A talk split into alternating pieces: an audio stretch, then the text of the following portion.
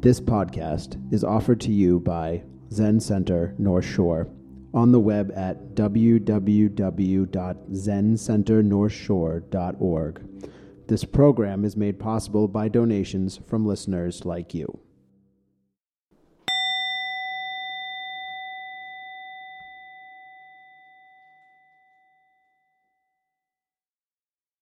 By way of just a little introduction, and I'm going to change my name real quick.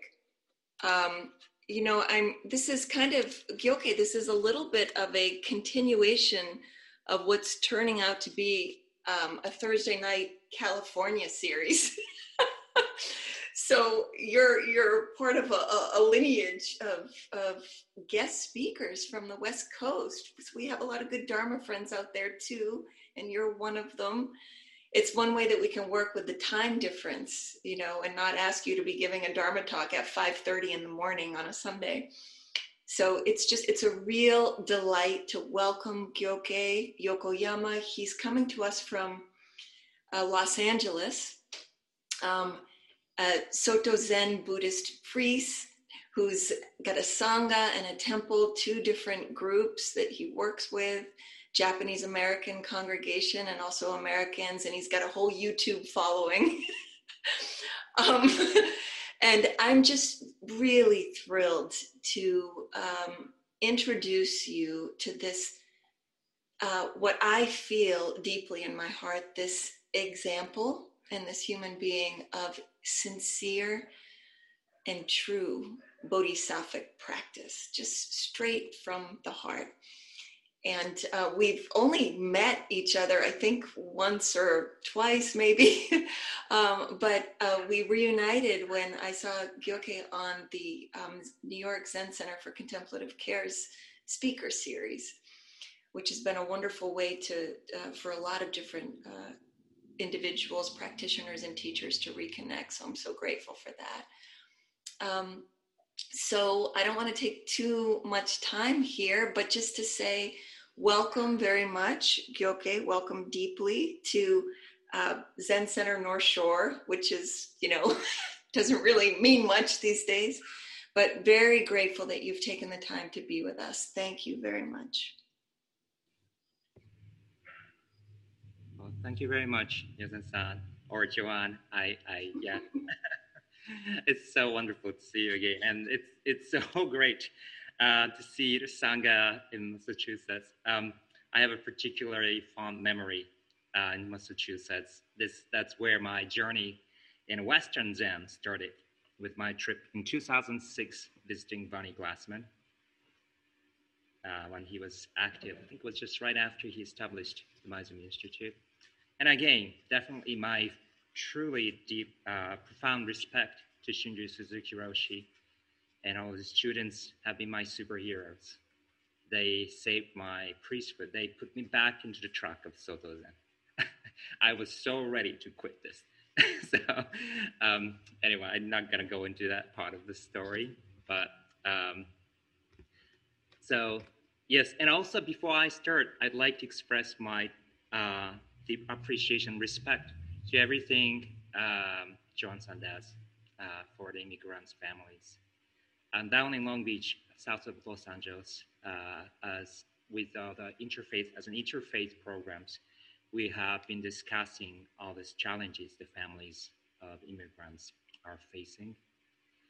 So, and I myself got involved in the children's of immigrants from Brazil and Peru back in 2008. In Japan.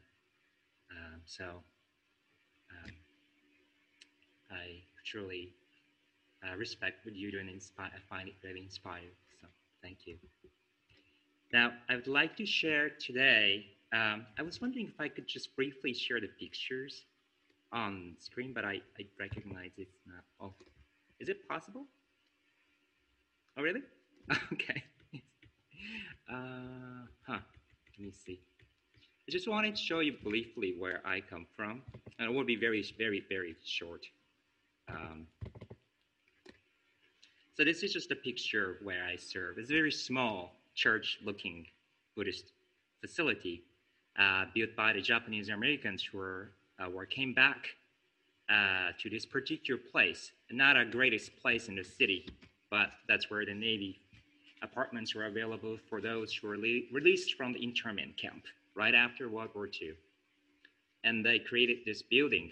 They built this to make it look like a Christian church so that they won't be, I guess, in disguise.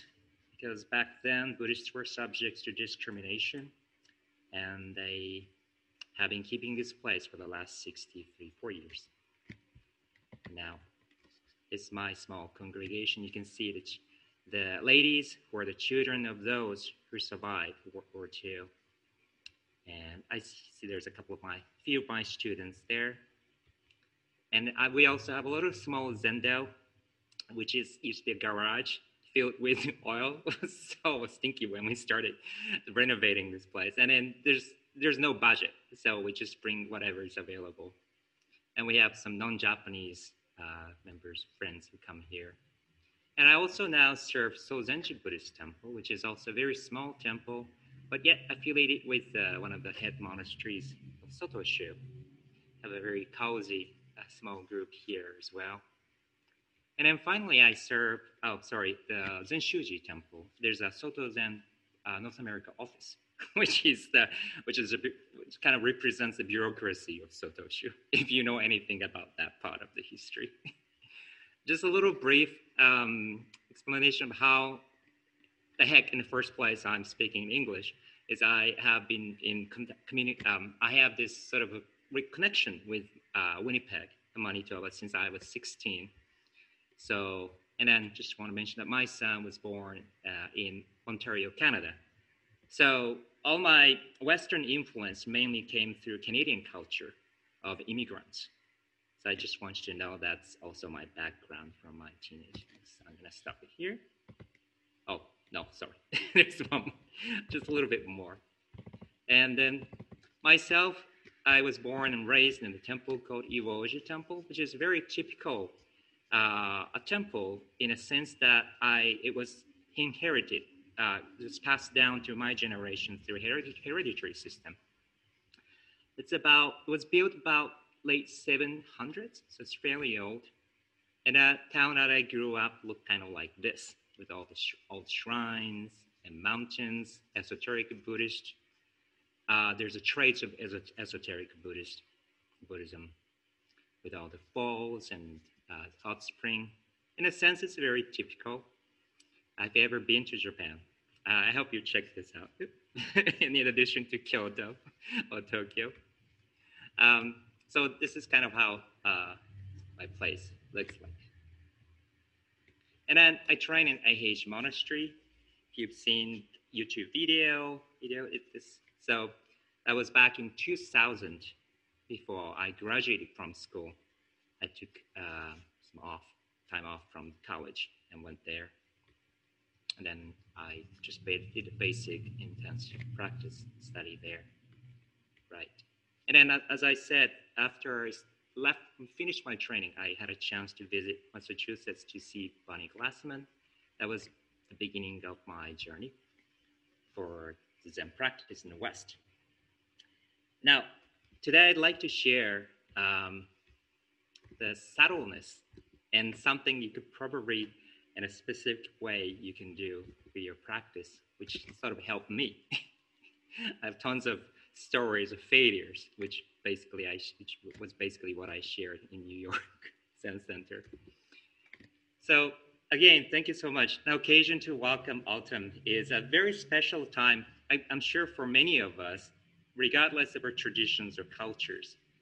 And even if you're not religious, I learned a specific word, September enthusiasm, from my friend in Winnipeg. I used to do cross-country run. It was my favorite sport. So that was a great time to sort of come back to our aspiration, the vows, and strengthen our sort of, I guess, vows, our determination. Now, the special week in a Japanese calendar starts from September 19th to 25th. So technically, this is still that's Ohigan week, the time we are still contemplating on the practice. Now, Ohigan, which O is an expression, O means honorific or prefix for Higan. Higan, he means other. Gan means the shore, the other shore. So as we chant at the end of Heart Sutra, Gate Gate Para Gate Parasam Gate Bodhisattva, Gan, Gan, Gan to the other shore of enlightenment. So we come back to the vows, we come back to the precepts, we come back to strengthen our aspiration to complete the practice of giving, generosity, discipline, morality, patience, or constancy, energy, effort, meditation, contemplation, wisdom, and prajna.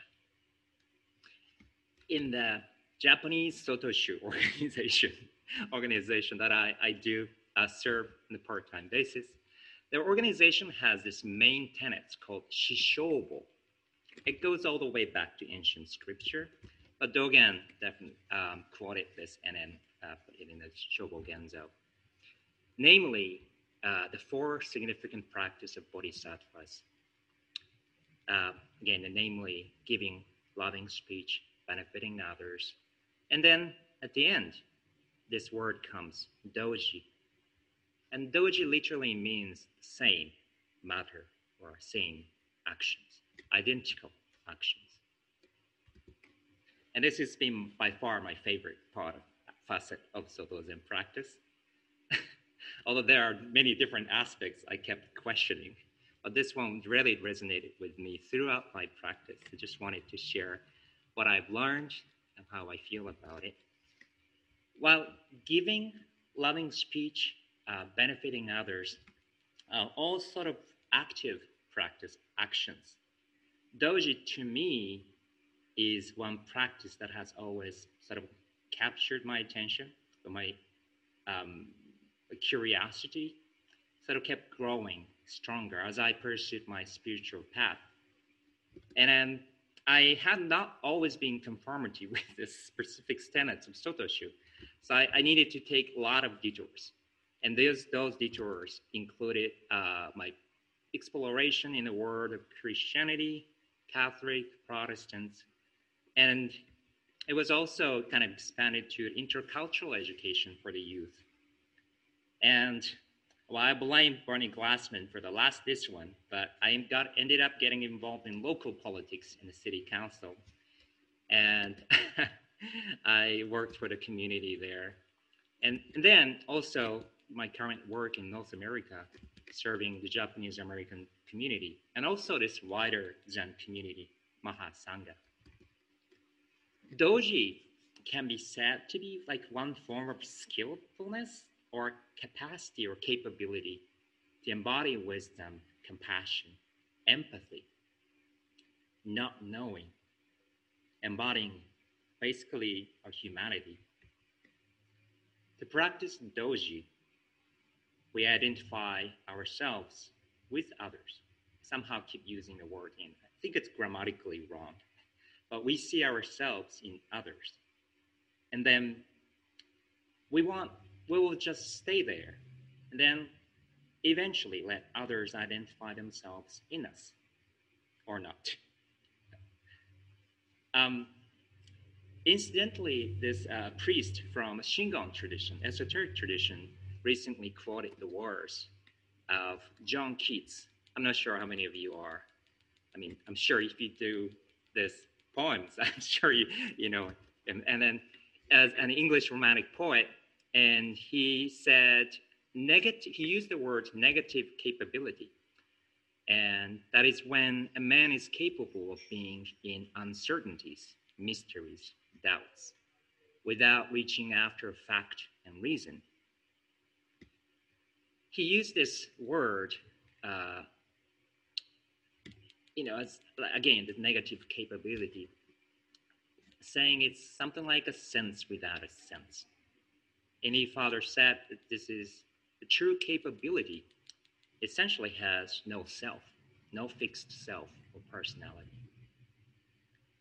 In 1817, he introduced this word when he was referring to sort of the creativity of Shakespeare. Shakespeare's views and opinions were not imposed on his characters. he let go of this identity, allowing the story to unfold according to the mysterious, uncertain, that's the characters and revealed personalities of all.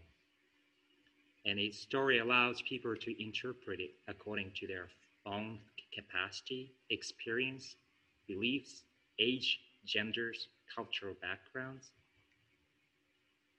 I mean, to be honest, I haven't really did that extensive study, so I'm not sure I'm entitled to mention or talk about Shakespeare's work, but I thought the way he described it, referred to it, was very interesting, because it sounds a bit like Zen practice, doesn't it? Myriad stories continue to unfold through myriad functions of the world. I always thought, especially when I was involved in intercultural education for the youth groups, that we have the nature to conclude the answer according to this particular capacity that we have, this particular culture that we were raised in, this particular personality of ourselves, our sangha, our community, or country. Yet the story of Shakespeare is not narrated by Shakespeare. I found that's interesting. Its story can be narrated by the reader, until the reader realizes that the story doesn't need anybody sort of in narrating. And one large suchness, I guess we use that word, suchness, is free of our own narratives. This one large suchness we share may be narrated by others according to their religion, cultures, and language, the capacity, personality, and the whole context of the society, etc. In the Sotoshu in Japan, we often use the word kaishu, which is to address sentient beings. Literally means ocean-like beings. And I always thought Sangha is like that. When we take homage to Buddha, Dharma, and Sangha, I could immediately understand, or maybe not immediately, but I could understand relatively easily what it means to take homage to Buddha and Dharma.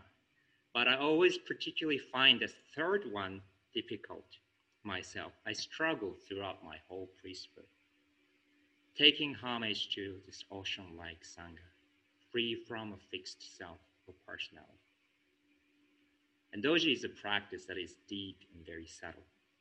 Yet it has been, to me, the most influential and beneficial aspect of Soto Zen practice that I have cherished in the interfaith activity, intercultural education, local politics, or international relations, or interlineage relations sometimes, allowing us to indiscriminately serve the Sangha in the West and East, in my case. To serve the Sangha, to me, means to serve indiscriminately. And because with the practice of doji, there's no self or personality that finds it's necessary to sort of stay discriminative. How about making sense? I want to finish this part of the message by quoting the text from a sutra called Shishobo, Meaning of Practice and Verification, which was compiled by actually a lay practitioner back in 1890, which is basically a summary of Dogen's Shobogenzo. The text goes, "It is, for example, like the human Tassajara, who was the same as other human beings. Self and others are without boundaries. The ocean does not reject any water. And this is doji. It is because of this that water collects and becomes an ocean."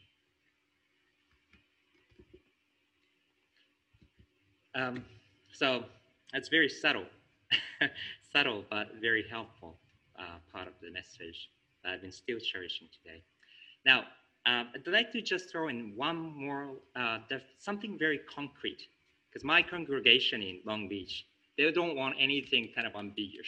They want a very solid, straightforward techniques or messages. And they tell me, Sensei, that was so confusing. They call me Sensei. I didn't get it. So I eventually gave up and I decided to offer something, which is called a gemon. And I wonder if you know this through Thich Nhat Hanh's teaching. This is also very useful for our off-the-cushion practice, off-the-zafu practice. So everyday activities are sort of all forms of enjoying the offerings this world offers to us and recognizing them. And also a lot of times people sort of don't recognize that we are offering a lot back to this world constantly. So it's sort of like helps us recognize this.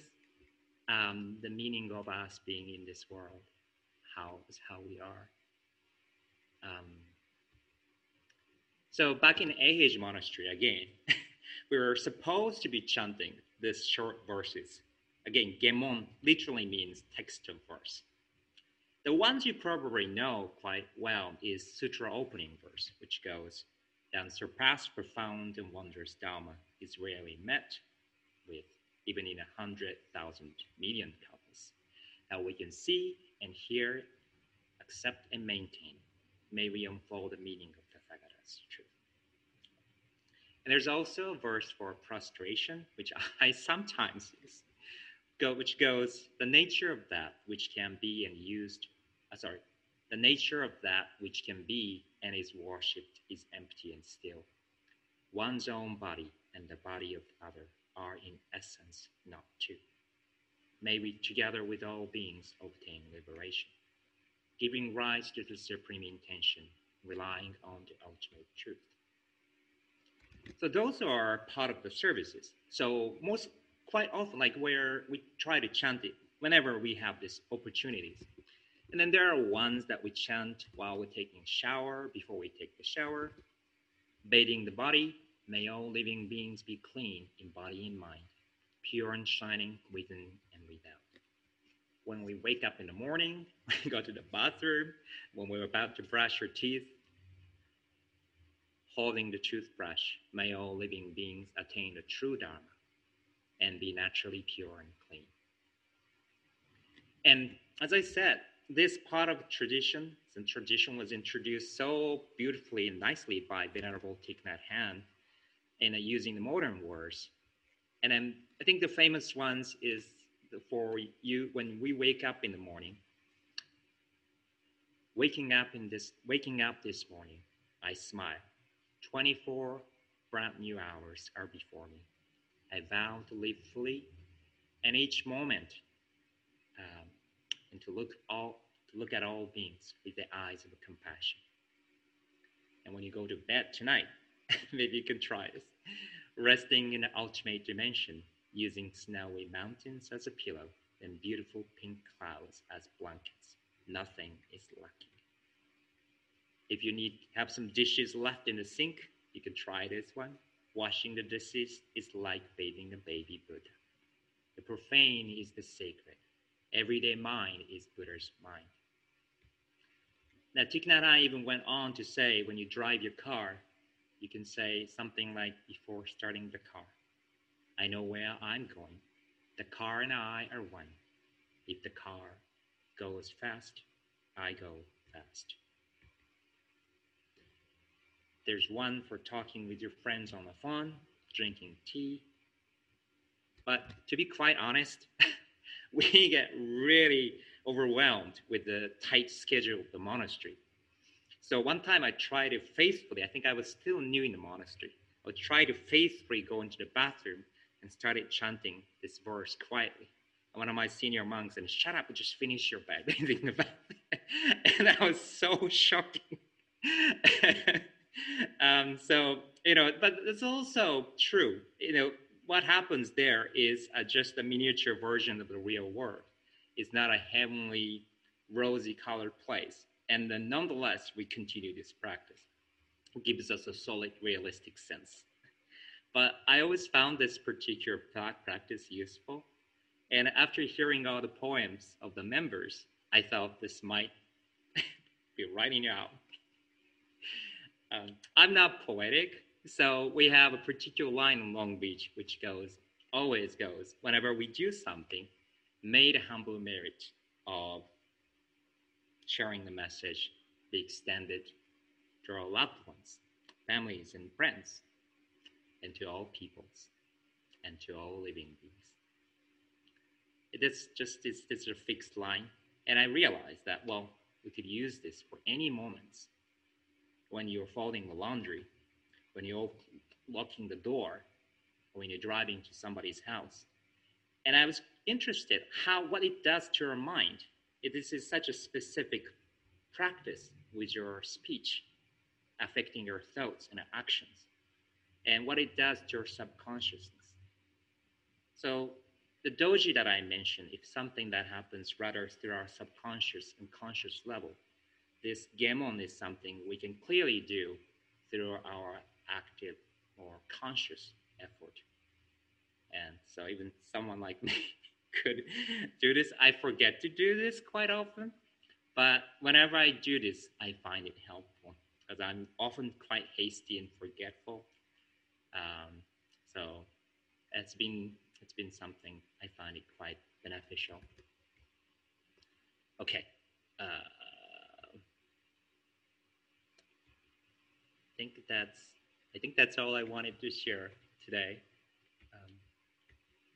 I'd like to conclude my message with this verse that I usually use for Sangha.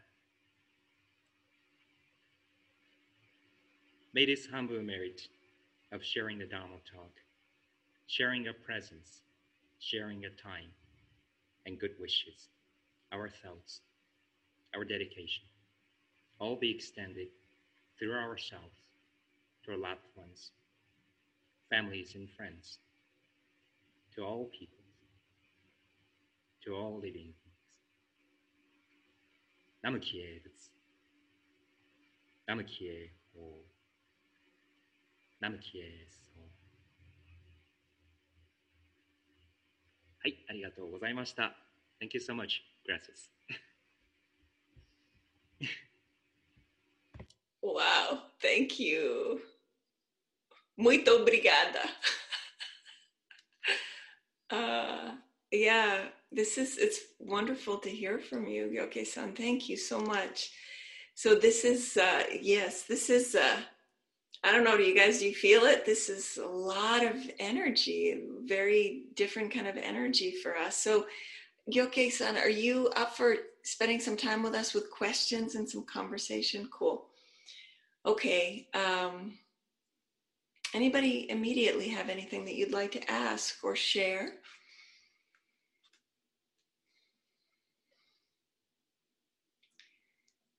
I'd like to, maybe this will jumpstart people a little bit, but one thing that I really feel is the formality of your presence, what's behind you, your robes, seeing the pictures of Eiheiji. Oh, that's like so, that's like Zen, classical Zen. Like you don't get much more classical than that. And yet you are so modern. You're young, you're youthful, energetic. I just think that's a beautiful, vibrant, and alive dynamic to have both. To have this really traditional training in Zen and, to have this expression in your life and just in your body of what the teaching is, that it's not something that's dead, it's something that's alive, and it's something that through your particularity is being expressed. I'm really getting a hit of that tonight. I don't know. Have we had any Japanese guest speakers? Gyoke-sama, you might be the first one. I'm not sure. Isho-san before? I'm sorry. Who? Isho Fujita, I believe, is just another. No, Isho Fujita, no, not yet. I'm hoping he'll come. No, they haven't met Isho-san yet. I'm looking forward to that, though. You might be the warm-up for him. Kate, before you, oh, Kate, oh, yes, of course, Kaz Tanahashi. Kaz is more like a Japanese Berkeley hippie. He's one of these, you know, Kaz Tanahashi-san. Yeah, he came, of course, Kate, as soon as I saw you, I remembered. Yeah, Kaz was here a couple years ago. He gave a whole week of teachings around his new book at the time, Painting Peace. And his flavor is very particular to him, you know, it's true. But, and he's not a priest. So that's another difference. So Gyoke, I'm really interested in the Sangha meeting you, seeing your expression as classically trained Zen priest. I don't know, I wonder if you would share with us your day. What's your day like? What is the practice schedule at your two practice places? How do you divide your time?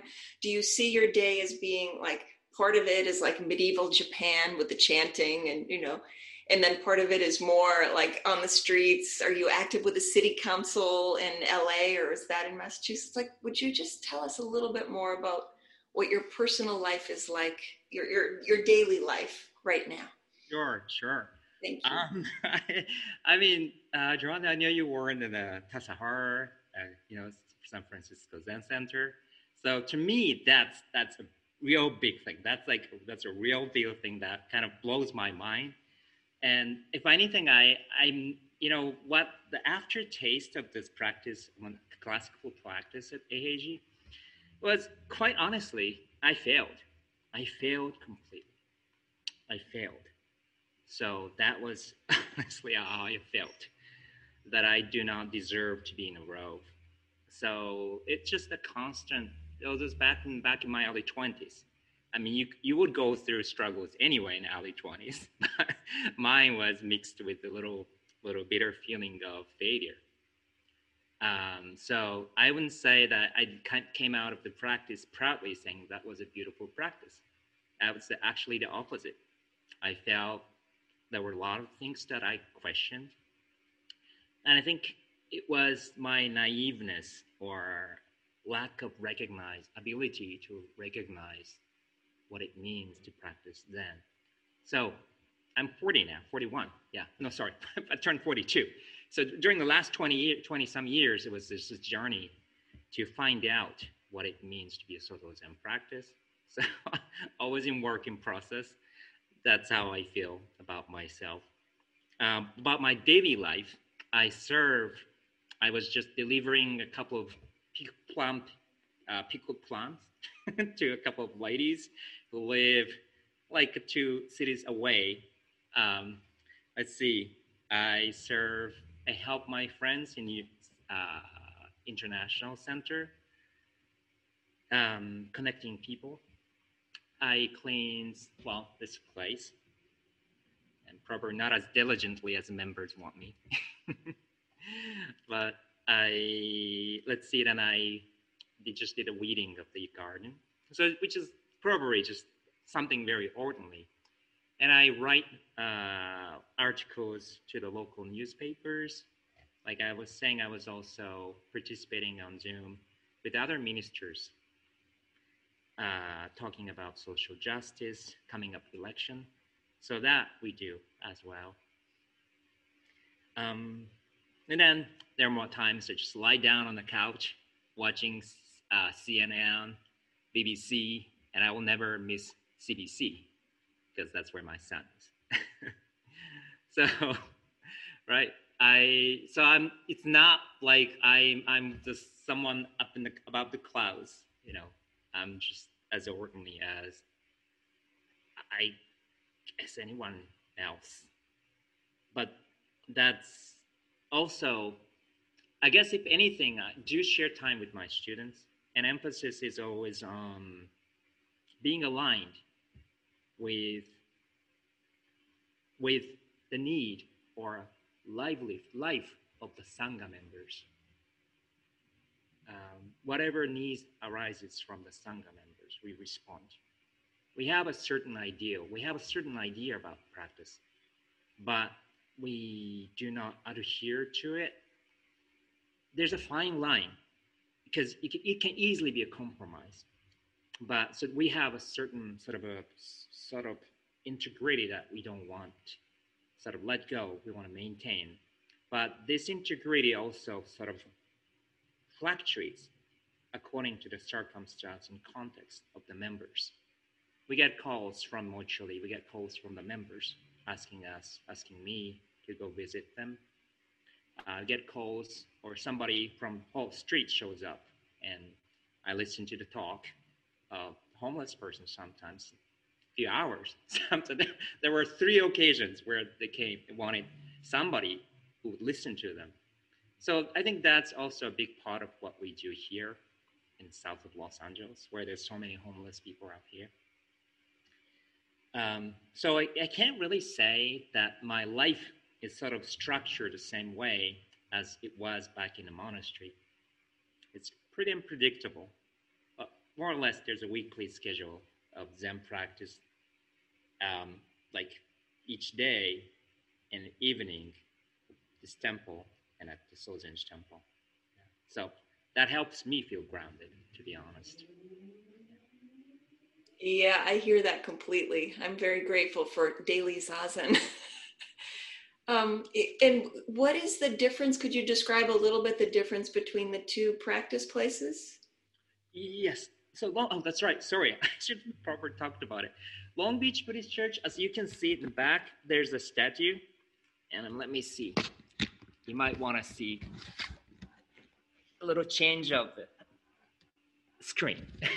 So I'd like to show you. So this is particularly the statue made particularly for this church. And we call this place a Buddhist church following the Pure Land Buddhist schools of Japanese American communities. And the founder, Reverend Osada, comes from Soto Zen Mission, like Zenshuji Soto Mission. But I think what he wanted to achieve was, when the Japanese Americans were released from the camp, there were members from esoteric Buddhist schools, Pure Land Buddhist schools, Nichiren Buddhist schools, and they were, the word would be solidarity. They were supporting each other to survive that difficult time. So he wanted to create a temple which is non-denominational, in pursuit of pure Buddhism, not diluted with the sectarianism, which is a huge challenge for us. Because if you try to find where is the pure Buddhism, it's really hard to pinpoint.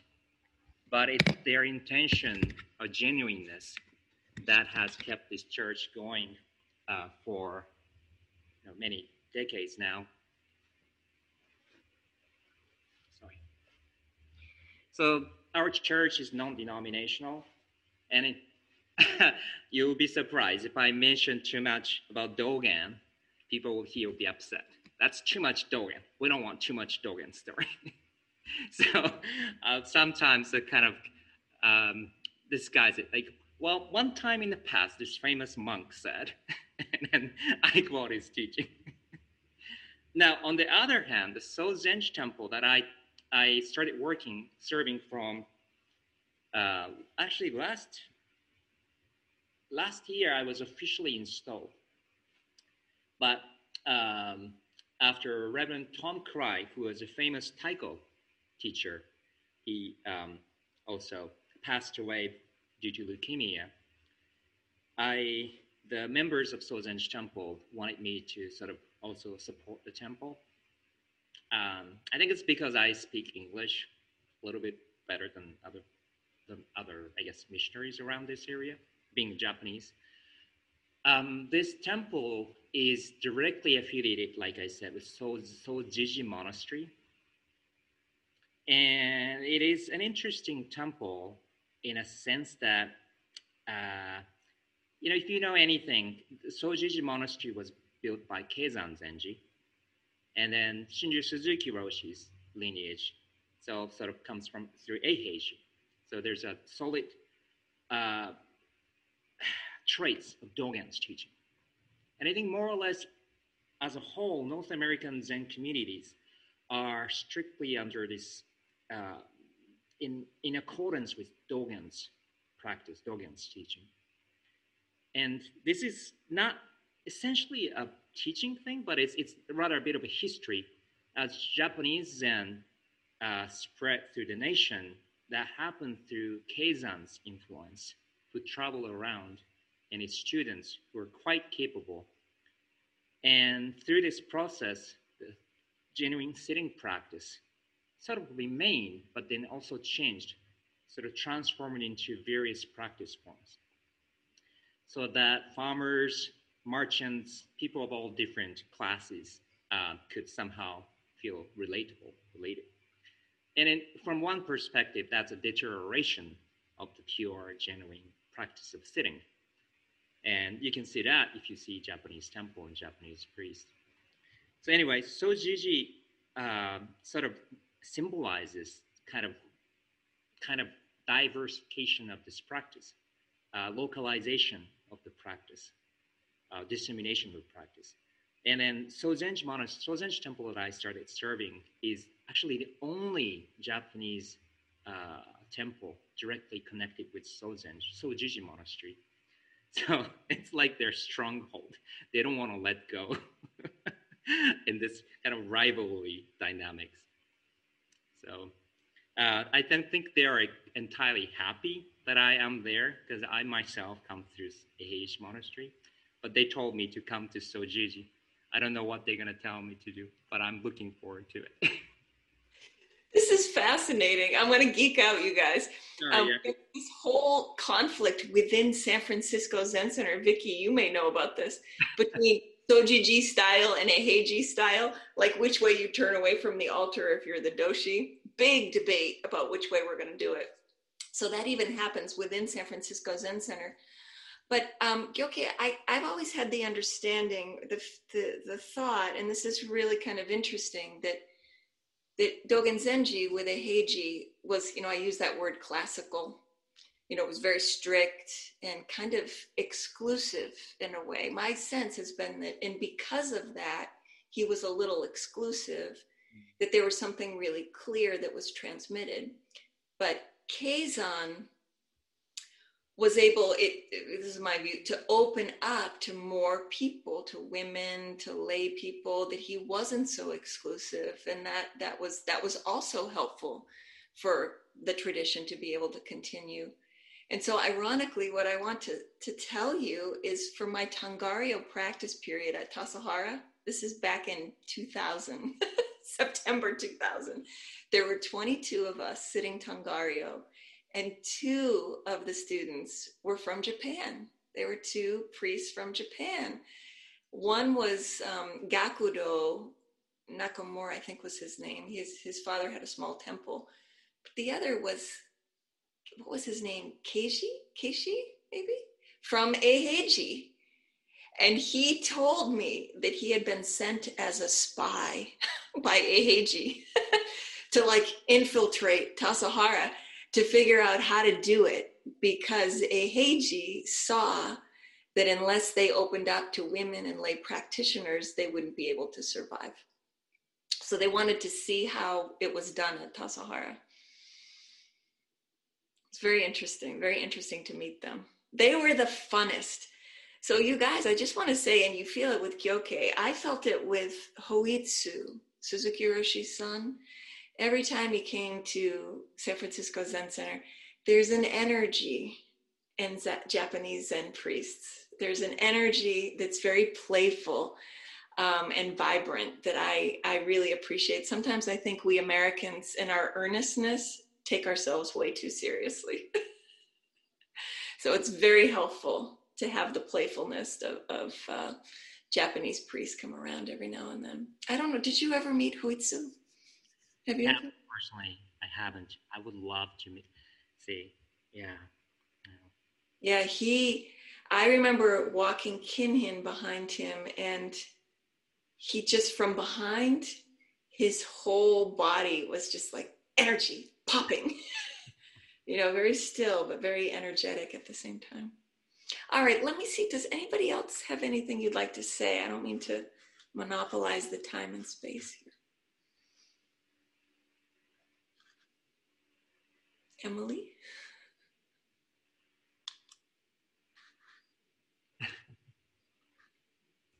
I could tell she's gestating a question. Can I ask you one question? Are you all from the same area? No? Maybe that would be good. Maybe we could just go around and if everybody, if you would say like where you're from, where you're zooming in from, and maybe there's a comment or any question that might come out of your time. I'm going to start to call on people, if that's okay. I'm going to start with Nick. Hi, Nick. Hi. Hey. Thank you, Gyoke. I'm in Brooklyn, New York. So, yeah, I don't know that I have all that much to say other than thank you. And yeah, it's really nice. I've just kind of been resting in your presence on my screen. and it's fun to hear the conversation between you and Joan and all of these figures who have popped up in like books that I've read, but it's they come more to life when I hear them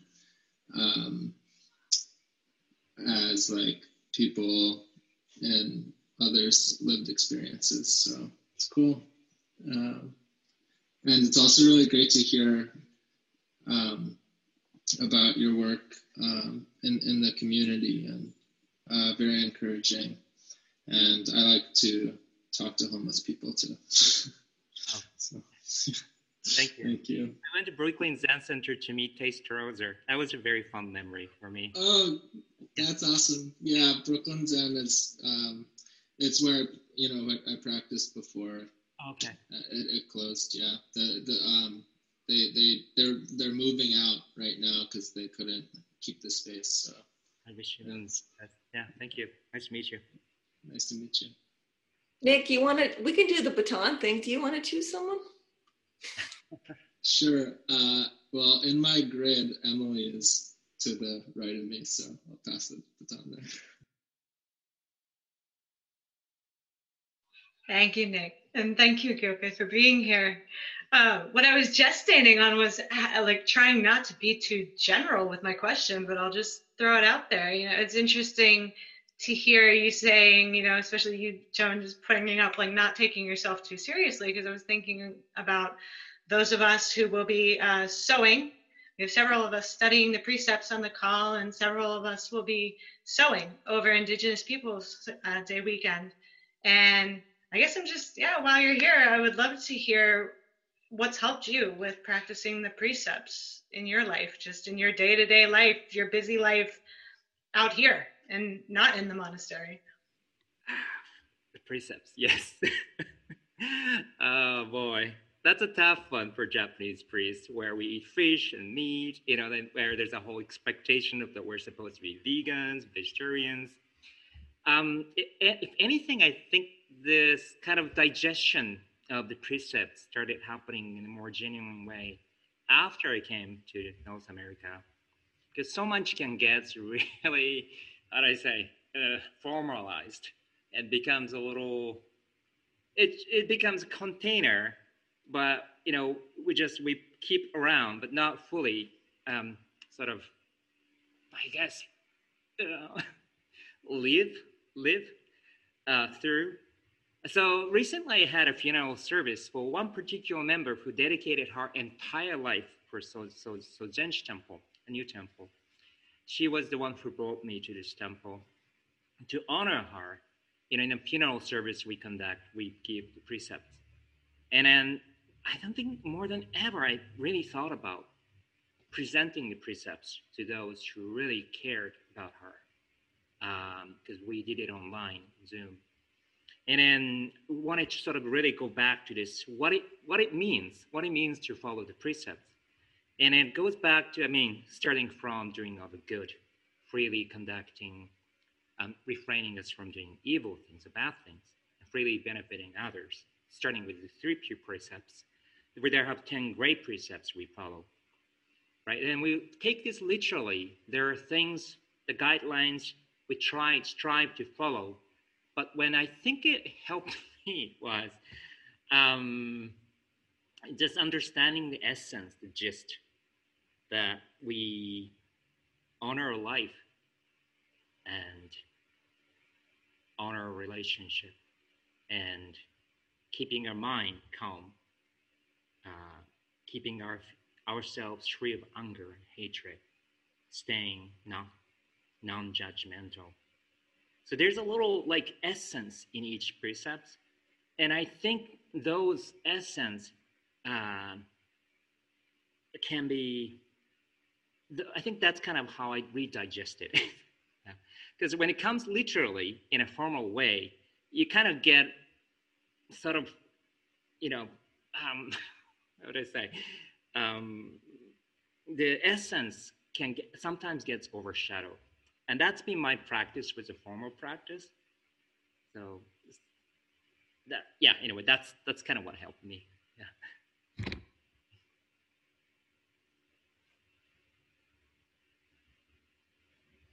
Thank you. Yeah, that's extraordinarily helpful. Thank you. Well, I'll pass to Lita. How you doing over there, Lita?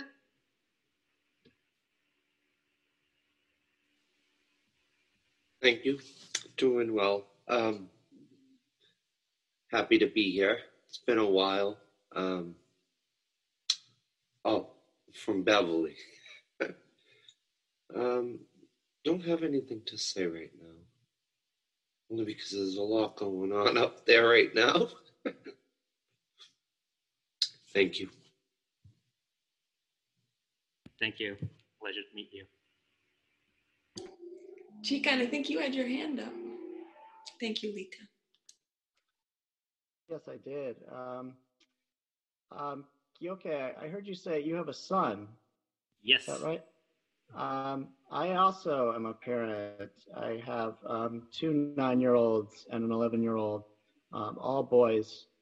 Okay. And I'm curious how, if at all, you relate to your children at all through your Zen practice? I mean, are they aware? Is your son, first of all, how old is your son? And is he aware of what you do? And what does he think of it? And do you at all share this world with him and interact with him in that way? Oh, thank you so much. Did you check my Facebook page? No, I didn't. You see my true face there. I highly recommend you check my true face there. I have a son, 7 years old. He is. He's now second grade started and lives in Ontario. So every time he's with me, unfortunately, we got divorced because my ex, she was Finnish Canadian. So when she came to this Japanese American community, this area is, I can't really say it's not the nicest place. Especially for children, my son has Down syndrome. So we may we're anticipating another big heart surgery, which he already did twice when he turns in his teens. He goes to actually a local Catholic school, and he loves the baby Jesus story. Every time we go spend time in Christmas together, we go through baby Jesus story at least like 20 times during my stay. And I'm happy that he's connected with something traditional. Zen is, it's relatively new. And he knows that I'm a Buddhist priest. And he knows that I do a Sunday service. That's how we call this. And then every time I share a talk on the phone, on Zoom, on Skype, I exchange videos all the time. Even today, I sent you important videos, one garbage truck, and the other one was a mower man. Yeah, I will never miss. This is our part of my practice. something constant. I don't really share what I do, but I think he understands that I do this practice, and I don't expect him. Although Japanese, we get ordained at age 10 because the parents somehow guide us into this path in a very sneaky way. And we get ordained, people realize that we. So we have a small robe, small rakusu and all that. But no, I don't expect him. I don't even expect him to be Buddhist. And that's kind of what I meant with doji practice, if it makes sense. But he knows, and he sees the minister, the pastor there, and he calls the pastor a good man or good guy. And that's how he sees a religious figure. And so it's like an island. I think he will probably go somewhere. His mom wants him to try something else. I'm totally cool with that. He's growing up as a fine Canadian man. His grandfather is Jehovah's Witness, and the rest of the family is totally non-religious. But just for him to have a father who does Zen practice, who's a Buddhist minister or Buddhist priest, and then he continues this practice with certain constancy. That's what I would expect. I think that's what I learned from my own father, and not expecting me to be exactly following his footsteps. But I think it remains. Sorry, I don't want to keep it too long, but I have one Cambodian man who joins my Zen practice on Monday evening. His father is a Cambodian monk for 40 years. He never met him because in Cambodia, once you're in a monastery, you can't really meet your child. And so this man struggled in his early days, but now everything he's seen through his father, he's aspiring to follow his father's footsteps here in Long Beach, not in Cambodia. And so I think that's how the message gets conveyed. That's might be my experience as well. So I think it's good that you sort of continuously follow what you believe in with integrity and strength, probably inspiring for your children. That's very beautiful. Thank you for that question and that response too, Gyoke. I did observe children at Tassajara, children of monks there, kind of growing up. And it seems to be that there's a period of time where they reject. So maybe for the first 20 years, they're not going anywhere near Zen. But then after, it becomes possible with just time and space that they kind of find their way there. Sometimes that seems to happen. Jikan, would you like to choose someone else? We have a couple more minutes and a few more people who haven't spoken. I will pick Carolyn.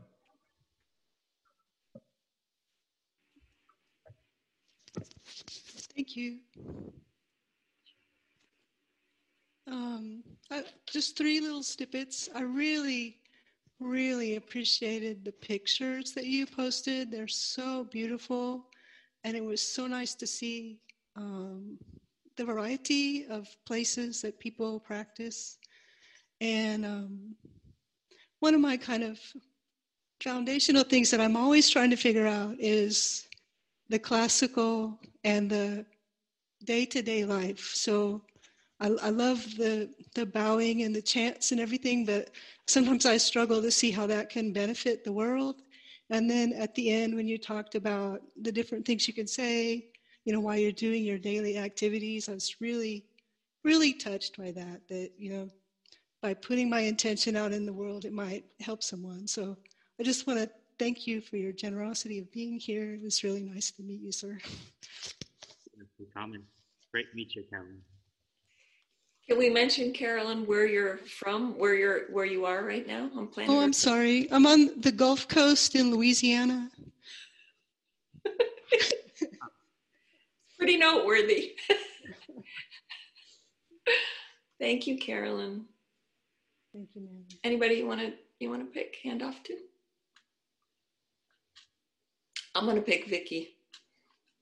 Is it okay if I picked Vicky on your behalf? Vicky. Yes, ma'am. Yes, ma'am. Hi. I'm in North Berkeley, California right now. And Joan and I met at San Francisco Zen Center. And I must have forgotten, but I was reminded recently that we actually set Tangaryō together there. And there were a lot of things that you said, Gyoke, that resonated with me. Mostly, I was interested in hearing more about your experience in the monastery. And when you said that there were a lot of things that you questioned, I feel like in my day-to-day life, there's a fine line for me between questioning and like trusting the practice and faith. I've never really, I feel like that word I've never really understood what that word meant, faith. Yeah. Okay, well, thank you. Yeah, the faith. I thought about that quite often because when I was doing this interfaith dialogue, in the midst of it, I went to Eiheiji Monastery. And right there's a whole different criteria. I was seen, I think, probably one of the most naive ones straight out of college. When I wasn't even out of college yet. And I think one of the supervisors right straightforward told me that, hey, you are annoying. Like, why did you even come to this temple? Because I kept thinking, where's the true practice? I want some sincerity. Like, nobody asked that kind of question. You simply shut up and follow. And then, so this questioning, I think everybody goes through that. One time I was in the center of this, there's a service. When I was there, Japan wasn't experiencing this decline of population. So we had like 200 practitioners all gathered up in the hall. And that was even before I knew how to form gassho and shashu properly. I went to the front because I was picked. And I said, why are people just talking in such a nasty way? I know, I understand they're under stress, but is that, does it even go along with the teaching of Shakyamuni Buddha's right speech? I was called to one of the senior priest's office that they were just shocked that somebody would ask something like, where you just follow the formalities all the time. And then deep down there, everybody has this subconsciously thinking of like, why is it this way? Why do we have to do this? But it's like a little wave up in the waves in the ocean. But then there's deep down there, there's a little bit sense of trust, entrustment. But at the beginning, I didn't get it. Especially, I didn't go to Buddhist department, Buddhist study in the college to study Buddhist study. So I guess I was lacking that sort of fundamental understanding first, that it's okay to go through these waves, but I was kind of caught up with these waves and I wanted to solve these questions and problems there.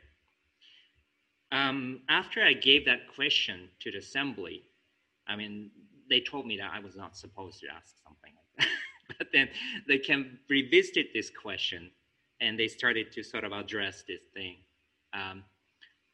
But now at my age and the experience I went through, I think there was definitely some self-righteousness in me. And I can see why some senior monks are telling me that I was so annoying, because I thought like I knew what the right practice was, and the whole purpose of monastic practice was just kind of free us from this preconception, because it's still kind of we're wandering around in the surface level. But Vicky, as you said, it's true. What comes out is I quoted the poems of the field lit in the burnt. The experience I had was like a field. So I had this green flourishing field and they lit fire. It's got burned down. In my case, severely. And some just deal with this nicely. In my case, it just completely burned down. But then I think what really shows us there is that after the fields get burned, the life comes back. And they say that's the real deal. That's a real aspiration. because whatever you have before that often accompanies a little preconception, you know, the ideas about should be and should not be. Mm-hmm. So it's really liberating, although it was painful for me. Yeah, I grinned when you said self-righteous, because I definitely relate to that. And we are the same age, and I, you know, at this point in my life, I've definitely chilled out a lot. So thank you. Thank you for the question. Yeah.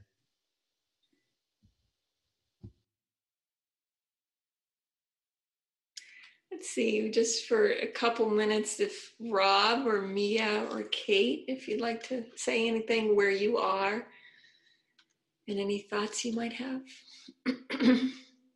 Mia, yeah. Just quickly, first of all, thank you very much.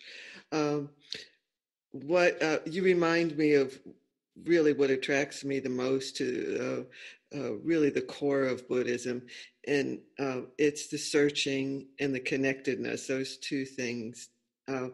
And what I've appreciated the most tonight is so many times, particularly the older generation really tells you, you know, how things are and what you should be doing and how leading you, if nothing else.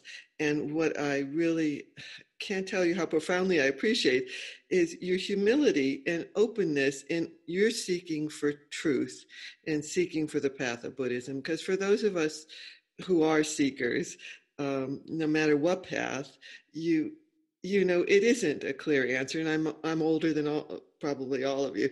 And it's like, you know, you end up with so many questions and such humility if your eyes are open. And I just appreciate the way you presented tonight. It really means a lot. And I'm here in Beverly, by the way. Thank you. Thank you, Mia, for the comments. Appreciate it. It's nice to meet you.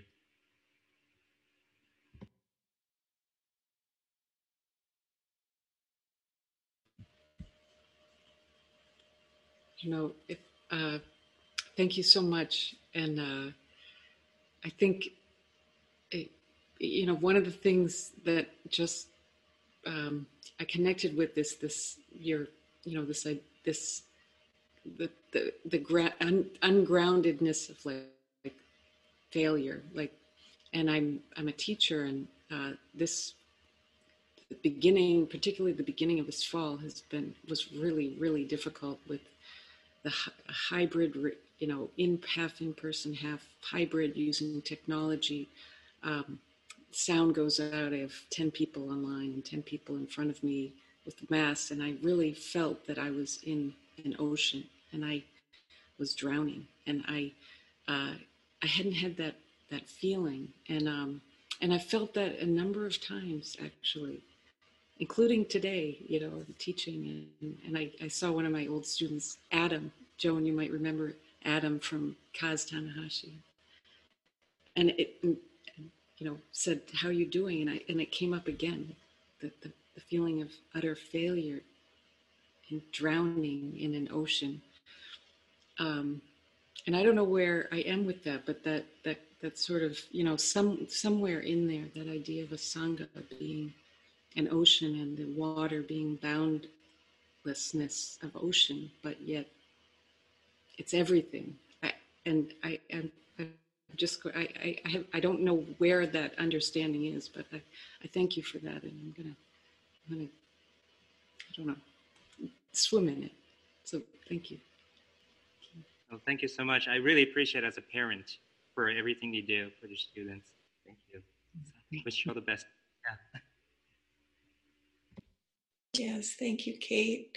Rob, last word? Sure. Thank you very much. I'm very new to all of this, the Buddhism and Zen, so I'm still learning. And I think, as you said, I lack a fundamental understanding of everything. So I appreciate hearing your experiences and your practice, and it helps me learn. So thank you. Thank you, Robert. Yeah, nice to meet you.